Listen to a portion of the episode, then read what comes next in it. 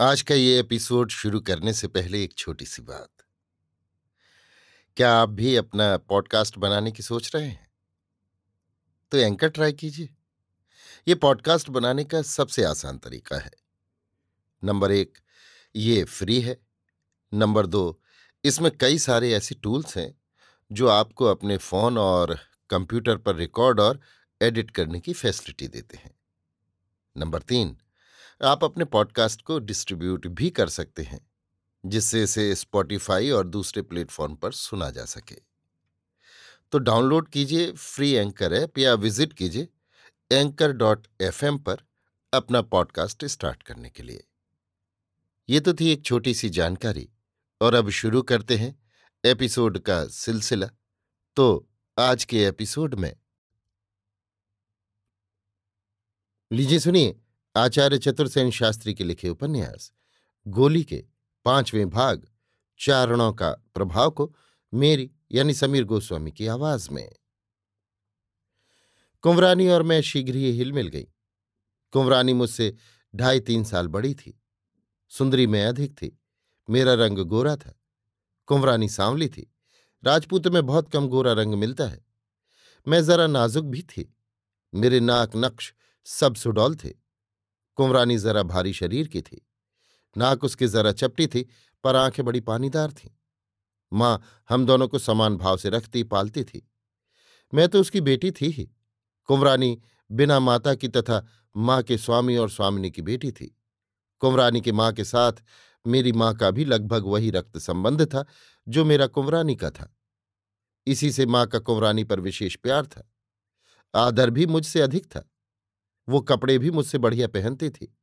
खाना मुझे अभी भी बहुधा कुंवरानी के जूठे रूप में ही मिलता था, पर कुंवरानी मेरा जूठा न खा सकती थी। इस बात का पूरा ध्यान रखा जाता था।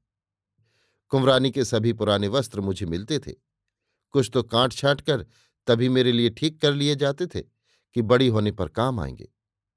ठाकुर मुझे भी बहुत प्यार करते थे। असल बात यह थी कि मेरी माँ ने उनका मन मोह लिया था। ठकुराइन के जीते जी, वो उतना खुलकर मेरी माँ के साथ घनिष्ठता नहीं बरत सकते थे। उसके मरने पर उन्होंने माँ को पड़दायत बनाकर और पैरों में सोना देकर बहुत बड़ी इज़्ज़त दी थी। आप हंस सकते हैं, परंतु हम गोलियों के लिए सचमुच ये बड़ी प्रतिष्ठा की चीज़ थी। आजकल प्रतिष्ठा का मापदंड बदल गया है। तब हम गोला गुलामों की प्रतिष्ठा का यही मापदंड था। किसी गोली का पर्दायत बन जाना और पैरों में सोना पहनना सचमुच ही गौरव और प्रतिष्ठा की चरम सीमा थी। धीरे धीरे हम दोनों ही बड़ी होने लगीं। हमारे पिता ठाकुर पहले ही काफ़ी उम्र के थे, अब वो वृद्ध होने लगे। राजपूतों का जीवन बड़ा संयत और अस्त व्यस्त होता है। एक प्रकार की रूक्षता, कर्कशता और कठोरता उनके जीवन में घुली मिली रहती है। ठाकुर साहेब का जीवन भी ऐसा ही था। साधारणतः वो पढ़े लिखे व्यक्ति थे। स्नान, पूजा, पाठ वे नित्य करते थे। मुझे बचपन के वे दिन याद आते हैं, जब हमारे घर के पुरोहित पोपले मुँह वाले बूढ़े ब्राह्मण नित्य प्रातःकाल गंगोदक और अक्षत लेकर ड्योढ़ियों में आते और जय पृथ्वीनाथ कहकर ठाकुर साहब का अभिनंदन करते थे। उनके सिर पर पवित्र गंगोदक और अक्षत का मार्जन करते थे। संस्कृत के श्लोक उच्च स्वर में पढ़कर रोली चंदन का तिलक करते थे। ब्राह्मण हमारे ऊपर भी अक्षत पुष्प का मार्जन करते थे। उनका पोपला मुँह मुझे बहुत अच्छा लगता था।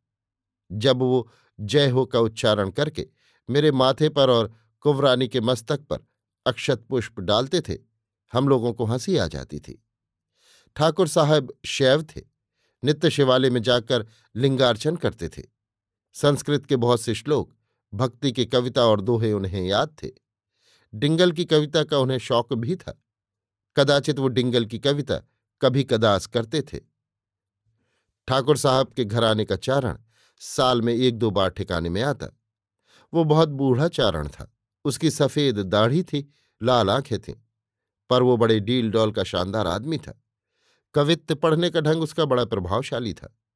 उसकी वाणी सतेज और चेष्टा उत्तेजक होती थी। जब वो वीर रस की कविता कवित दोहे ऊँचे स्वर में पढ़ता, तब अपने भाई बंदों के साथ दरबार में बैठे ठाकुर झूम झूम जाते।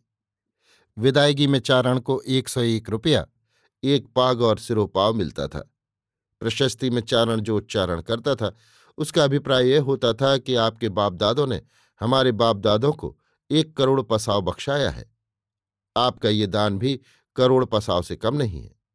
मुझे याद आता है कि कुंवरानी के विवाह में ठाकुर ने इस चारण को घोड़ी दी थी और उन महाराजा की ओर से जिन्होंने कुंवरानी को ब्याहा था इसे एक हाथी और एक गाँव दिया गया था। उन दिनों राजस्थान में चारणों का बड़ा मान था। कोई राजा ठाकुर चारण का अपमान करने का साहस नहीं कर सकता था।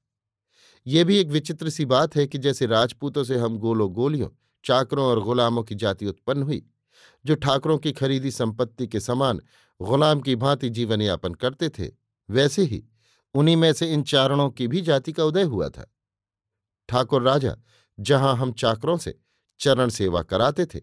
वहाँ इन चारणों की स्वयं चरण सेवा करते थे।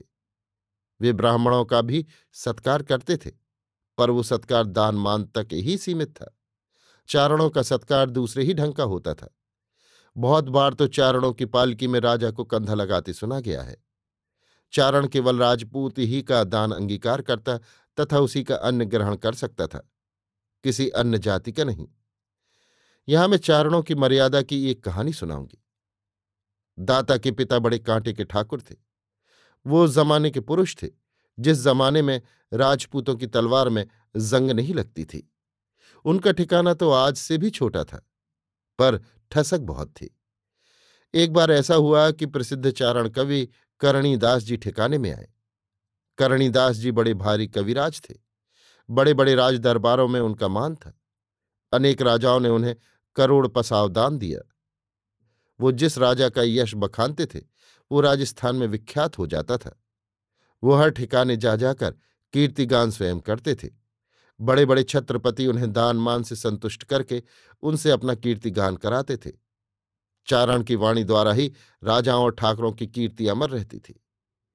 ठाकुर ने जब चारण की अवाई की सूचना सुनी, तब वो वेश बदलकर सोलह कोष चलकर गए और उन्होंने चारण की पालकी में कंधा लगाया।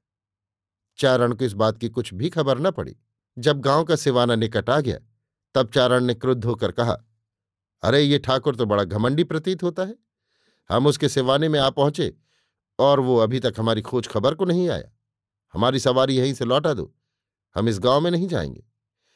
ये सुनते ही ठाकुर पालकी से हटकर कविराज के सामने आए और बोले, बाबा जी, मैं तो सोलह कोस से आपकी पालकी में कंधा दिए जा रहा हूँ। ठाकुर का परिचय पा और उनकी ऐसी सेवा देख चारण प्रसन्न हो गए।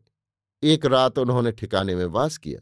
जब चले तब बोले, ठाकुर, मेरा एक नियम है। जब कोई राजपूत या तो युद्ध में जय प्राप्त करता है या वीर गति को प्राप्त होता है, तभी मैं उसका यशगान करता हूँ। नहीं तो नहीं, सो मैं तुम्हारी सेवा से प्रसन्न हूँ। परंतु मेरी वाणी तुम्हारे यश में तभी फूटेगी जब तुम या तो वीरता से युद्ध जय करो या रणभूमि में काम आओ। इतना कहकर चारण चले गए और ठाकुर के मन में बात घर कर गई। उन दिनों लड़ाई झगड़े तो होते ही रहते थे, पर अंग्रेज़ी राज के प्रताप से युद्ध नहीं होते थे। राजपूतों का प्राचीन जीवन अब खत्म हो रहा था। राजस्थान ज्यो ज्यो अंग्रेज़ों की छत्र छाया में आता जाता था, राजपूत आलसी होते जाते थे। दिन पर दिन और वर्ष पर वर्ष बीत गए, पर ठाकुर को युद्ध में जाने का प्रसंग हाथ न लगा।